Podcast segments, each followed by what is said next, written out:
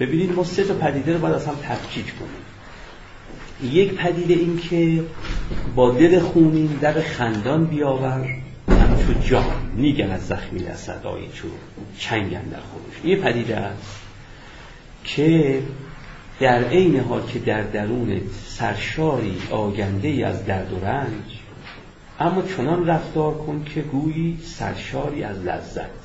این یک حرفه که البته در انسان قابل تحقق هم هست. مثل توصیه که حافظ می‌کرد دیگه. میگو با دل خونی لب خندان بیاور. درسته؟ این یک پدیده است که ما در باطنمون درد و رنج داریم اما چنان زندگی می‌کنیم که ناظر بیگانه اصلا خبر از درد و رنجمون نداره. فکر می‌کنیم ما زندگی همراه با التزاز رو داریم در واقع میگذرانیم و سپری می‌کنیم یک پدیده است. یه پدیده دوم اونی بود که شما بهش اشاره کردی که زهر باید خورد انگاری قند. این معناش چیز دیگه ایه. پدیده دومیه و اون این که شخص به پدیده ها از دید وضع عاجلشون نگاه بکنه نه از دید وضع عاجلشون. توجه می‌کنی؟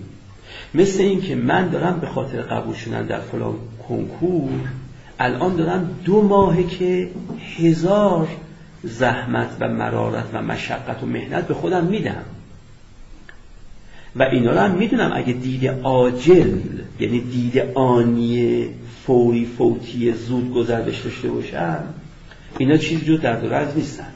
اما چون به دید عاجل بهشون نگاه می‌کنم و می‌دونم که اینا بر من موفقیت میدن در امتحان کنکور دانشگاه اون وقت در واقع من اون دید عاجلم غلبه می‌کنه بر دید عاجلم و کسی را که ببخشید چیزی را که با دید عاجل در دو رنج می‌دیدم با دید عاجل در واقع چی می‌بینم؟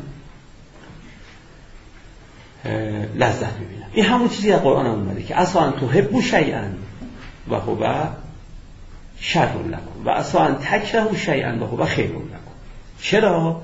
چون والله یعلم و انتم لا تعلمون. علتش اینه که شما فقط این دید عاجل رو دارید. خدا دید عاجل رو داره.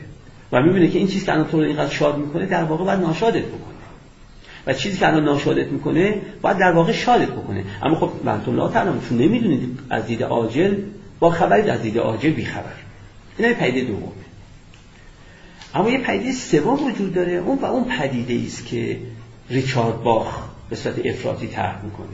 و اون باز با این دو پدیده فرق می‌کنه. و اون اینکه اساسا آثار و خواصی که ما به اشیاء نسبت می‌دهیم از آن خود اشیاء نیستند. از آن باور ماست نسبت به اشیاء. اگر باور ما نسبت به اشیاء عوض بشن اشیاء هم آثار و خواص متفاوت از خودشون بروز میدن. به تعبیر دیگری ماده خامی هست به نام جهان. یه ماده خامه. این که به این ماده خام چه شکلی داده بشه این به اذهان ما بستگی داره. ما به این ماده خام به این تیکش خاصیت رفعتش نسبت داده به اون تیکش خاصیت رنگ خوش نشون نسبت داده به اون تیکش خاصیت بوی خوش نسبت داده ایم ما این که به این ماده خام نسبت داده ایم این ویژگی ها رو. اگه این ویژگی رو متفاوت نسبت می‌دادیم مثلا به این رفعتش نسبت نمی‌دادیم به این کشندگی نسبت می‌دادیم این بعد از این برای ما کشنده می‌شد. به تعبیر دیگری آنچه از آثار و خواص اشیاء ادراک می‌کنیم این به باور ما و نظام باورهای ما بستگی داره نه به خود اشیاء این سخنی است که در دارونماها مستاق خیلی رقیقش رو می‌بینیم.